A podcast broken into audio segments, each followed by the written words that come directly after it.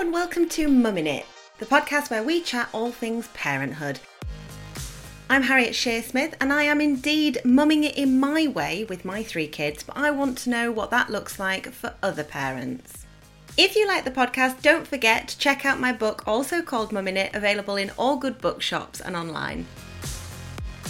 Hi, everyone, and welcome back to my podcast, Mummin It. Today's guest is someone that I am really, really excited to talk to. She is a pediatrician. She is a fantastic Instagrammer who I've been following for quite a time now. And I just find her openness and her chat about everything really inspiring and totally different to what else is out there. So I'm really excited to chat to her. It is Kiran Rahim. And thank you very much for coming on, Kiran. Oh, thank you so much for having having me and for such a lovely, warm introduction. it is, it's true. I mean, you don't see many people that are willing to put themselves out there with their career and things like that. And you also talk about Muslim motherhood. And I love that you're really open and that your account is incredibly informative and educational, but without crossing any barriers. Do you know what I mean? You're not sort of giving medical advice. It's one of those things that I know I can go and look at if I feel like I've got a worry or a concern. And it kind of just puts my mind at ease a bit, which is really, really useful from a mum's point of view. So I'm, I'm, really grateful for that. That's really nice to hear, actually, because when I first started, just over, I think it was over three years ago, one of the things I really struggled with was that the motherhood space on Instagram is very white focused. It's increasingly now there are mixed race families, there are families from multiple backgrounds. I have anxiety with my kids as a pediatrician. I openly say this that I have the knowledge and I have 10 years of experience and even I freak out. And so I can only imagine what it's like for parents, particularly in this last year. So it's just been a really great platform for me to share that knowledge without actually giving medical advice, just so parents have some reassurance, something to fall back on, and to also know that they're not alone because so much of last year has felt so lonely and isolated. And I'm really grateful that I have this platform where I'm able to speak to people, share the knowledge that I have, but also let them into my world a little bit and learn about something that they may not be exposed to in everyday life. Yeah, I agree. And I think touching on what you said about it being really isolating over the last year, I think it has. And I know at some point during the pandemic, there was a lot of talk about how parents perhaps ignored things that normally they would have just gone to their doctor I think quite a lot of us, and I know I did it at one point, I was like, oh, I don't really want to take them to the doctor and think, mm, is that going to be a good use of their time when they're already so busy and so under pressure?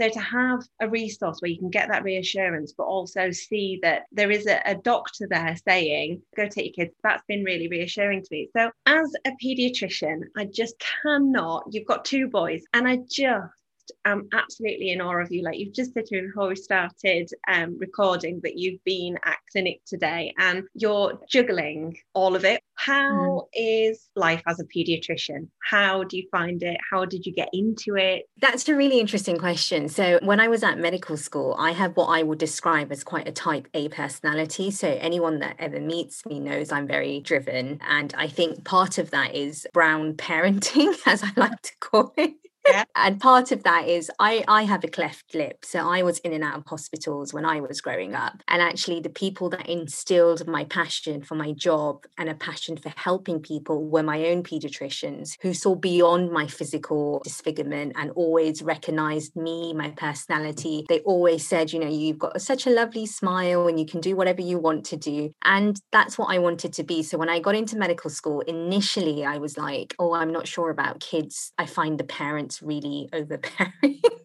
Yeah, and then I, then I thought, okay, well, I like children and I like surgery. So I thought I was going to go into pediatric surgery. And then I met my husband at medical school. And life just happens, doesn't it? You have to prioritize. And I've never been one of these women that always just wanted a career. I wanted it all. And in order to have it all, you need to sacrifice something. And so I gave up my dream to be a surgeon and I chose pediatrics and I haven't regretted that decision ever particularly in the last year I've actually felt like this was completely the right choice for me. And people often say to me how how do you do it? You juggle it all. And I always say I don't do anything. There's a lot of we there's a lot of asking for help there's a lot of family friends there's a lot of pitching in. So behind me honestly are about a hundred people who I could not do my job without. And that includes my husband, that includes my parents, that includes my cousins who will pick up my kids on the days that I'm like, oh, I'm still stuck in A&E, please can you go? And you know, it's having that support system. And I'm really grateful I have it. When someone asks me, how do you do it? That is always my answer. I don't do it. There's a big we and a village of support around me. Honestly, if I could reach through the screen and hug you for saying that there's a lot of sacrifice when you have the I want it all mentality, mm-hmm. because as women in particular, I think we are sold this dream now of have it all. And it's not really something that I think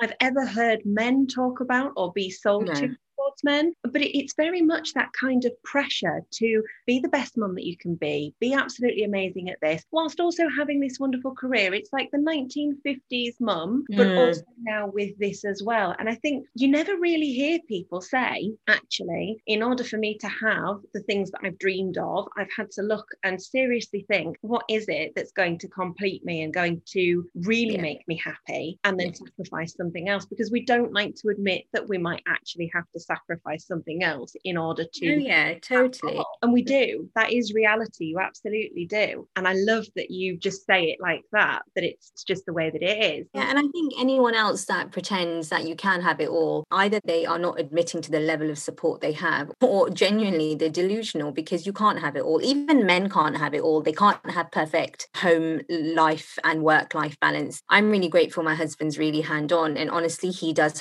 half of the parenting, if not more he does all the drop offs, the pickups. I'm never there for any of it. And, you know, my kids say daddy before they say mummy. That is the sacrifice I make. And I knowingly make that because I know motherhood isn't enough for me. And, you know, I, it's really funny what people say, but you're a pediatrician. How can you say that? But I'm also me. I've spent 30 years of my life being Kiran and working towards an education and working towards a career. And I love being a mum. I've always wanted to have that motherhood experience, but it isn't just just me. Motherhood doesn't define me. I need to go to work. So yeah, there is sacrifice. It's not nice when, you know, when everyone else is saying, oh, my kids love me so much and blah, blah, blah. And I'm like, yeah, my kids asked for my husband.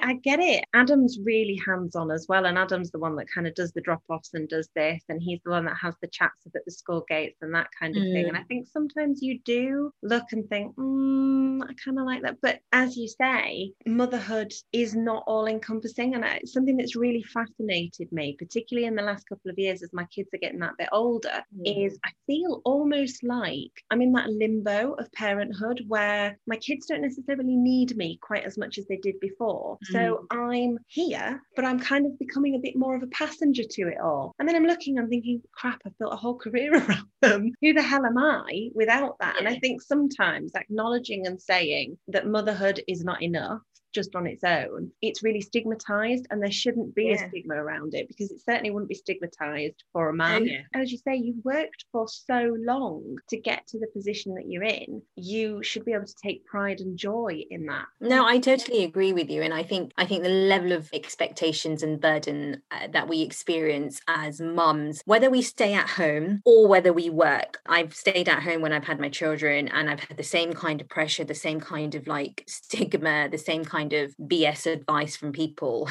you know, whether I was working or staying at home. And you do make a choice, you make sacrifices. And I think men don't have it as hard. And you're absolutely right. You know, we're constantly told to be these picture perfect mothers and have these amazing careers. And if we're not having these amazing careers and you're choosing to stay at home and raising a family, then you're expected to be the pinnacle of what motherhood should be, you know, all nurturing, all loving, often at the expense of your own happiness. And that's what we're constantly told that as women, as mothers, everything is about other people. It's constantly about giving, giving, giving, and giving, whether it's to your partner, whether it's to your kids, whether it's to like, I don't know, some charity or whatever. The idea is that women sacrifice and give. And I find that really, really hard actually to digest. Yeah, I agree. And I think that sums it up perfectly, doesn't it? Women are expected to give a certain part of themselves constantly, whatever part that might be. And mm. it's unrealistic and it puts a burden on that does no one any favors in the end, actually, to yeah. be honest. It really doesn't. Coming on from that, obviously, as a pediatrician, you have worked throughout this whole pandemic.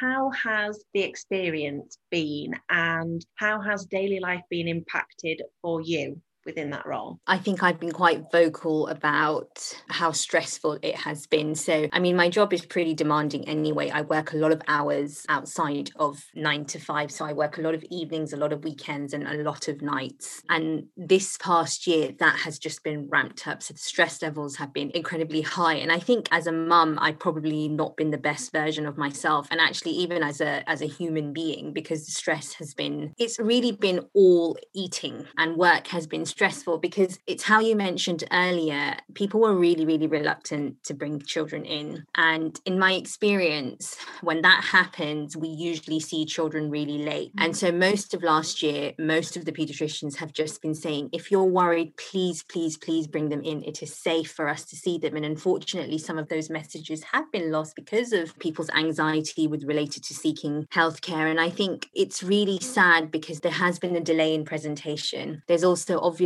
been huge impact to services. We haven't been able to see as many face to face patients, which means that children that need diagnoses or need assessment and things like that, they've been on the back burner. And generally in this country, pediatric or child health isn't prioritized, a bit like women's health. yeah, very much. There's been a lot of funding that hasn't happened. So as a mum, I struggle with that because I know as a mum how hard it is to have a child without needs. And then I know how hard it is to have a child that has any sort of additional needs, whether that's special educational, whether that's health needs, whether that's mental health needs. And a lot of last year has really brought out some of the worst mental health cases I've ever seen in my life. And that has been really, really hard to come home from. And I don't think I'm alone when I say that as pediatricians, there's an avalanche coming towards us. And I don't think any of us are prepared for it. Right. Okay. I think there's a lot of talk lately as well about it coming to an end and it's over and we're coming out the other side of it now. And I think even if we were to be coming out the other side of the virus itself, it's yeah. what it's left us with in terms of damage to services and all the rest of it. I know long COVID is something that's been talked about an awful lot with children. Yeah. What have your experiences been in that aspect? I mean, to be honest, I think children have been relatively lucky. And I use that word with caution because I think if your child got COVID and they ended up in ITU and then they ended up with symptoms of long COVID, you're not going to see it that way. But generally, the majority of children have been okay. But it's more the other things, the delay in diagnosis of other things. And, you know, children that have, like, for example, ADHD or autism or long term healthcare needs and are waiting for things like wheelchair assessments or occupational therapy or physiotherapy, or even, you know, your child's got a speech delay and you haven't been able to see a health visitor or able to see a pediatrician. All of that mm-hmm. backlog of almost 18 months now needs working through. And I think as a parent, it's really difficult. And as a child and as an adolescent now, it is also incredibly difficult. And I think the concern for pediatricians is the mental health impact, particularly on adolescents and young children, because they have found it really hard. They have yeah. been incredibly isolated. And actually, they have come out and said, We are isolated, we are anxious, we have developed things in this 12 month period that we didn't know we were going to develop, and we need help. And we are limited as doctors in the help that we can provide. And I think that's difficult when you see there's a need and you can't meet that need because of red tape or whatever else you want to call it. It's, it's hard. I don't feel like mental health services, and again, it's no shade on the healthcare providers, it's the system itself. I don't mm. feel like mental health is prioritized enough.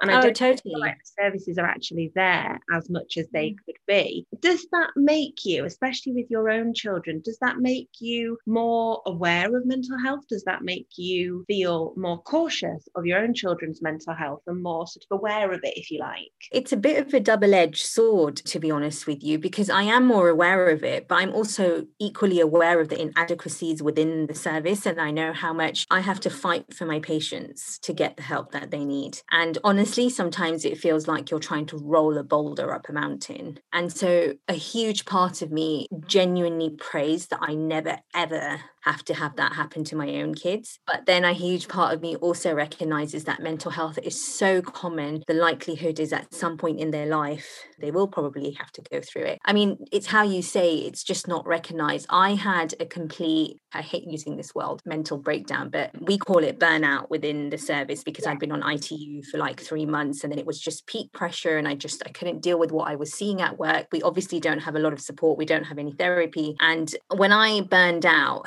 people said things like, oh, just take a bit of a break. You know, you'll be fine. Think positive thoughts and all of that. Do some yoga.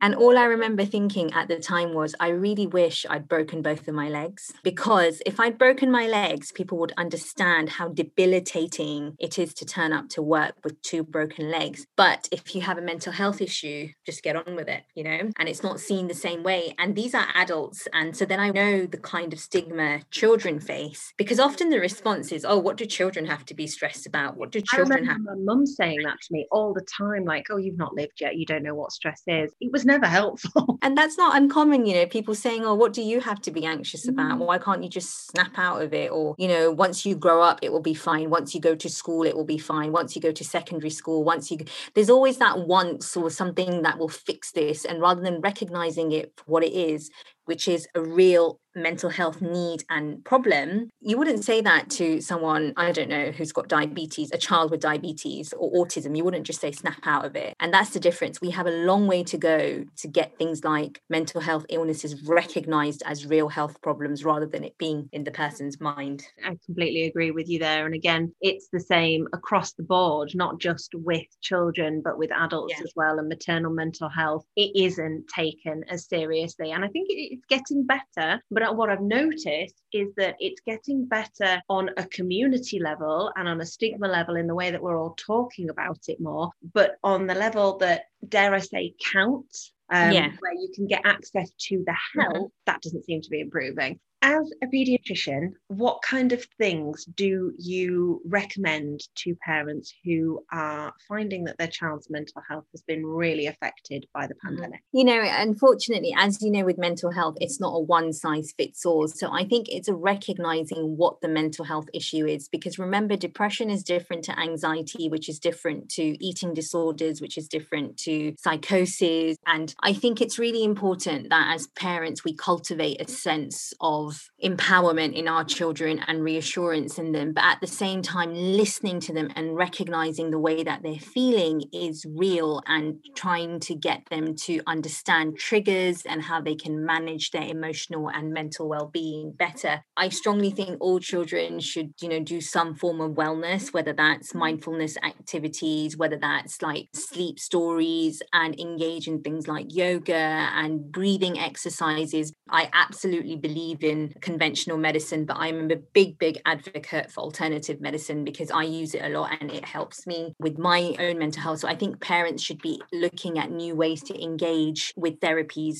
And if they can afford it, I always say go private, which I know you can't do for a lot of people, especially with the pandemic and the financial hardships. But I also know that the NHS waits are Huge. what they are huge and we're looking at two sometimes three years and you know when you've got a child that really needs help that two three year wait can seem like an eternity so it's about having the conversations it's about getting them the help they need speaking to school working with everyone around them to understand and facilitate their needs. Yeah, I love what you say about the more holistic approach and like the yeah. less modern medicine approach, what we think of as modern medicine, and looking at a broader spectrum of things. Something that pops up on my Amazon Alexa every morning and I've just set it to talk to me after I've had the news briefing because I mm. find that actually drags me down. And it's by Kate Cocker, and it's just it's like a happy podcast that just gives you a boost of positivity and talks mm. you through simple things like breathing exercises or focusing mm. on what made you feel good today. And it can be anything from the sun on your skin through to hearing the birds in the morning. You know, so many different things that are really, really minuscule that actually, when you listen to her voice and you listen to her talking about it and you yeah. listen to her just giving you that tiny little dose of positivity, it sets you up quite nicely. And I think that makes a big difference. Like you say, there are lots of free resources. You can access mental health resources from like Mind and lots of other charities, and they all have helplines that you can access. And, you know, to be honest with you, a lot of the work, even within the mental health services, apart from very, very severe mental health issues, is focused around behavioral management and teaching children skills to deal and address their mental health rather than medicating them, which obviously has its place, but actually a lot of it is behavioral and psychosocial support, which is important. And we know that when families work together, we have better outcomes than when children aren't seen as having real mental health issues that is really informative. And I didn't expect us to take the turn down the mental health route. But I can imagine that it's going to be one of those things that is going to be incredibly helpful for so many people because I speak to people every day whose kids are really struggling with this pandemic. And it can be on a really tiny scale mm. through to a really drastic scale. And yeah. people are a bit of a loss for how to help them. So having those sort of small tools there that, like you say, free resources as well as trying to get additional help is a huge thing. Yeah. Moving away from your work as a pediatrician and from your work within your career, one of the things that I have loved learning from you and following you for is how open you are about your motherhood as a Muslim and talking about your experiences can you talk to me a bit about how you feel that your identity as a Muslim has affected you as a mother and how you have found that in the wider society? It's interesting because when I became a mum, so I was, God, how old I was, if you can tell, I'm, I'm going to have to think. I think I was 25 when I got pregnant, and it was an unexpected pregnancy, which for a doctor to admit is hugely embarrassing. But there you are. it was an unexpected pregnancy. And I was very young, I was 25, and I was one of the first people within my social circles to have a child. And I found it incredibly, incredibly isolating because everywhere I turned, you know, socializing around motherhood wasn't really a thing 10 years ago. NCT classes were there, but it was difficult to engage with them. And there just wasn't a space for anyone who wasn't white. And I really felt like I didn't fit in. And the minute people found out that I was a children's doctor, it really changed the dynamics of our relationship because I don't want to talk about my work all day long. I don't want to be sat there giving advice to people all day long. Like, you know, I want to be a regular mum and enjoy time and talk about how my child is not sleeping through the night, you know, all of those regular rites yeah. of passage.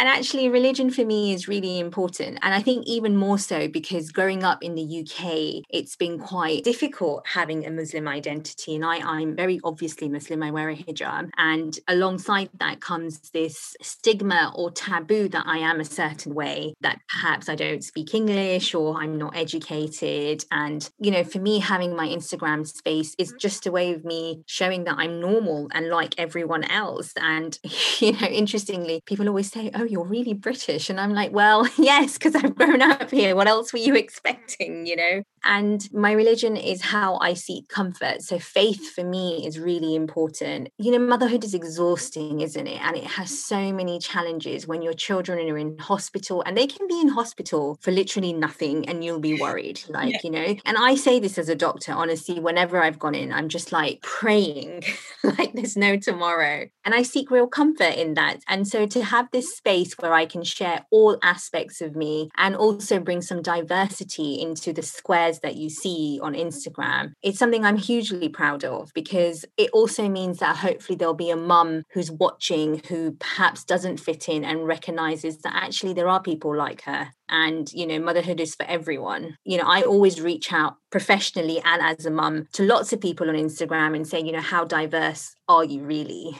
Like in terms of like you know how you're promoting motherhood and fatherhood and how you're representing women around the globe because we are now a global industry right? Instagram is not just for the uk it's yeah. a global thing. so i think we all have a responsibility to represent the diversity that we see every day. I look back at when i first got onto instagram and and I was in the privileged position, I guess, of having everyone who was like me. I could instantly look and relate to somebody. And the more people that I speak to, the more I find that that hasn't been their experience because it mm. quite a one dimensional app. I realize that we have a tendency to go in a bit of our own echo chamber, yeah. and that it's perhaps through our own doing sometimes that we only see people who look like us. But there also has been, especially within the motherhood space, a real lack of diversity. But underneath the parenting umbrella, there are so many different ways of doing things, and everybody can learn from each other. And I love that. But you don't get that opportunity unless there is diversity out there.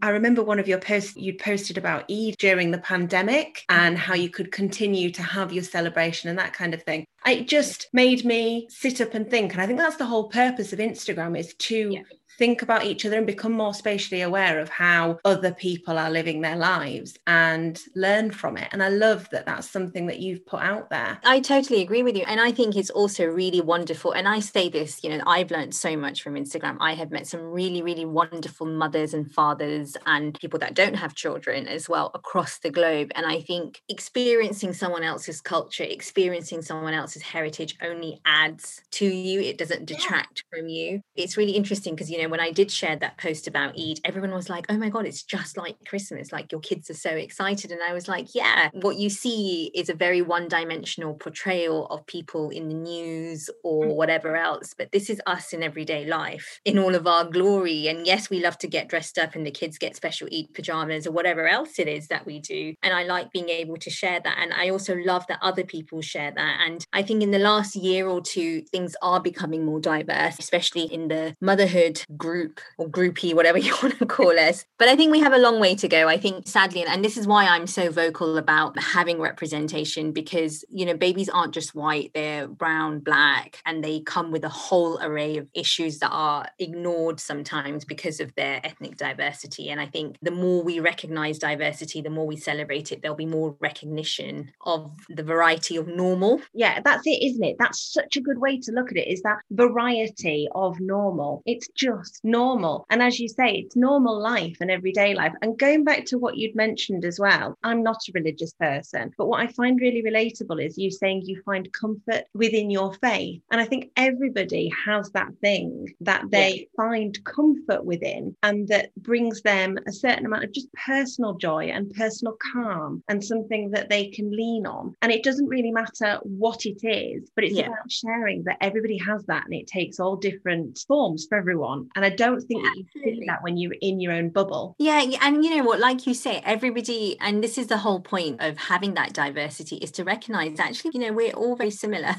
Yeah. Sadly, we all like to think we're really extraordinary. different, don't we? We like to think we're special, but we're not. We're all exactly the same. We've just got different ways of expressing it. And I love that because I think, especially in motherhood, when you have judgment and you have so much pressure upon you, it's really easy to forget that actually we've all got this baby. None of us have mm. really got that much of an idea what we're doing. No, we're all no absolutely idea. terrified with it within our own different ways. And Absolutely. that that we can all connect together with that and i love that. And i don't think you would get that anywhere other than social media. I think that is one of the real big bonuses of social media and we've seen it especially across the pandemic where the only way we've been able to communicate with each other is via social yeah. media and via a digital space. And i think that's been one of the few good things that have come out of it. Yeah for sure. Absolutely. And actually i think social media has probably kept me really sane in the last year because it's given you those connections. And it's interesting people always slate it but actually i formed some really lovely friendships over it and had some really good banters online and really I really enjoy my online and I love engaging with people. I hate saying the word followers because it really drives yeah. me mental. But you know, engaging with people and also learning from them. Like it's really interesting because I'll post something and people will be like, "Oh, this worked for me." And then I'll share it with everyone else yeah. and yeah. build that community and that tree of knowledge and it makes me feel wiser than I actually am actually. That's very true. I said to somebody earlier that, you know, with the old adage of it takes a village, yeah. I think Instagram and social media can be your village if you allow it yeah. to be. And the best thing about it is it allows it to be a really wonderful, diverse village of so many different people who have so many different experiences. I posted earlier, Ruben has recently done his puberty talk at school, which means naturally now he's completely going through puberty. And we must talk about it all the time. Um, really makes me chuckle. And he is, he is starting with those phases. And I've noticed that he's got like little black heads on his nose. And I'd mm. mentioned it to him and he'd said, Yeah, I don't really like them. They feel horrible. I said, Okay, we'll get some face wash. So I went in and, and the guy behind the counter was wonderful. He was really helpful. And I posted the face wash that I'd bought. And when I got back, I had an influx of teen and tween mums that were like, hun, I've been here. I remember yeah. this this is how we did it. And there were so many different responses. And I think that in itself is a really powerful thing for mums. Yeah, absolutely. Yeah. And you know, that's how I gain my experience as a doctor, right? When parents come to me, their experience of children is one or two or three. But actually, I hear from others. I hear from the hundreds of parents that will say, well, actually, this is what works for us. And that adds to my knowledge, which I can then share. And I love that social media facilitates it. And, you know, whenever I share like a medical post, parents that have uh, children with that condition or have been through it will say underneath the post, this is what works for us. And I just think it's such a wonderful amalgamation of knowledge and tips and tricks. And and that can be you know simple like you say skincare it can be like where to buy the best ice lollies at the cheapest prices and you know like stuff that you actually need to know. Stuff that you actually probably would have talked about in the parenting group if you could yeah one or if you'd have found one that yeah. fitted with you but you can create this space where so many different people that you otherwise wouldn't have met can now fit yeah. and you can create that so i think from my point of view i always kind of encourage new mums to get themselves a, a community online and to join one and to not be afraid of it but also take things with a bit of a pinch of salt bit of a pinch of salt maybe a handful of salt but you know just, just give yourself that space where you can create those friendships and those bonds absolutely you know people always focus on the child and the baby or the children, and actually, everyone needs a village, and that includes the parents. And I encourage dads to have their own dad village where they can talk about dad stuff that none of us really understand. And the mums can have that mum space. And then you have that space of parenting where you can talk about your little one as much as you want, but nobody does it alone, and nobody should do it alone. Yes, that's a huge thing. And as you said earlier, you have your support network to help you with your career, and you have your support network with other aspects. Nobody should be doing it alone. And we don't have to do it alone. That's the best thing. We can reach out and we can say, hey, I need a bit of a village here. And we can create our own, which I love. Moving to the last bit that I always ask absolutely everybody is if you could give one mum hack or mum tip, what mm-hmm. would it be? when my little one, who is now eight, when he was born, he had the world's worst nappy rash and it literally came overnight. I remember this so well because I remember changing him and we were in hospital because he was in NICU. And I remember changing him at like 7.30 and not noticing anything and then changing him at like 9 p.m. And it always happens, isn't it? When bloody Tesco's closed, you need something. And so I remember a mum telling me to use corn flour and she and so you know those urine pots that sometimes you get at uh-huh. hospital when you go? So she had a urine pot full of corn flour and she was like sprinkle it all over his bits and honestly the nappy rash will be gone. And me being the doctor that i was i was like oh for flipping hell like these voodoo crap mm. stuff that's and then I ate my words. Great. I love that. I love that you're sat there as a doctor thinking, what a load of rubbish. And actually, it turns out they work. I can't believe that. Do you know, Ruben had really, really bad nappy rash, especially when he started on solids and it was all kind of fruits and things. My yeah, God, it was awful. And he's the only one, funnily enough, that really had it really bad. And I don't know, again, he was bottle fed because I had lots of complications after I had him. I had sepsis. And I think he just was the one that suffered with it the most because he was number one. So I didn't have a clue what I was doing. So we've tried every cream going. And if I'd have known, I could have just used some corn flour. Well, so then, you know, I just had corn flour in my bag wherever I went. And it's interesting because I still recommend all the creams and stuff. But, you know, knowing children and knowing whatever law it is, is it Murphy's or whatever, this stuff is going to happen at three o'clock in the morning where you wake up and you realize your child's got nappy rash. But corn flour works wonderfully. It really dries it up and then you can get the other stuff that you yeah. need. It really worked with both of my boys. And it's really interesting because now when I now when I recommend it to parents, I can see that look in their eyes. You know, the one that says, Is this person actually a doctor? I always say I am qualified. Yeah, I am qualified. I promise you. It's just I happen to have found that this works. I love that you can give that in your experience as a mum, pass it on to your patients as well, because that's when they know that you will know what you're talking about because you're already a mum. So I've been a pediatrician pre mumhood mm-hmm. and I've been a pediatrician post mumhood. And sometimes I just feel like slapping pre mum me about some of the stuff I used to say because not that it was wrong, but it was just so unrealistic and so not in keeping with what motherhood and parenting and fatherhood is actually like. And now that you're a mum and my husband's a dad, yeah. I can really appreciate how the struggles are. And so now when I give advice, I'm like, look, I'm going to tell you this, but you need to make it work for your family because yeah. each family, each child is different. And you really don't have that understanding until you become a parent. I mean, I've been there. I've rolled my eyes when people have walked in at 3 a.m. and I'm like, why? Why would you walk in at 3 a.m.? and then I've also been that parent that walks in at 3 a.m. being like, help me. Yeah. so, and you are the doctor. yes, exactly. And so, you know, there's been a lot of humble pie eating in the last so, 10 years. So. I think that's really great. And I think that's great to hear you say it as well, because sometimes we just will not be prepared to look back on ourselves and go, oops. Honestly, no. Motherhood makes me an infinitely better pediatrician. Oh, that's so good to hear. And it always makes you eat humble pie. Motherhood will find a way to make you eat humble pie. Yes, and lots of it. lots of it, definitely. Well, Kiran, thank you so, so much for taking the time to talk to me. Can you tell my, my listeners where they can find you? So I am known as the Munching Medic on Instagram, which encompasses my joy of food and being a foodie, a mum, and also being a doctor mum. So you can find me on Instagram or on Facebook. If you do join me from Harriet's podcast, do say hello. It's really lovely to know and learn about you guys and do introduce yourselves because I do like learning about people and I always welcome a hello message. Oh, I love that. That's brilliant. Thank you so much. Thank you. My pleasure. Thank you for having me.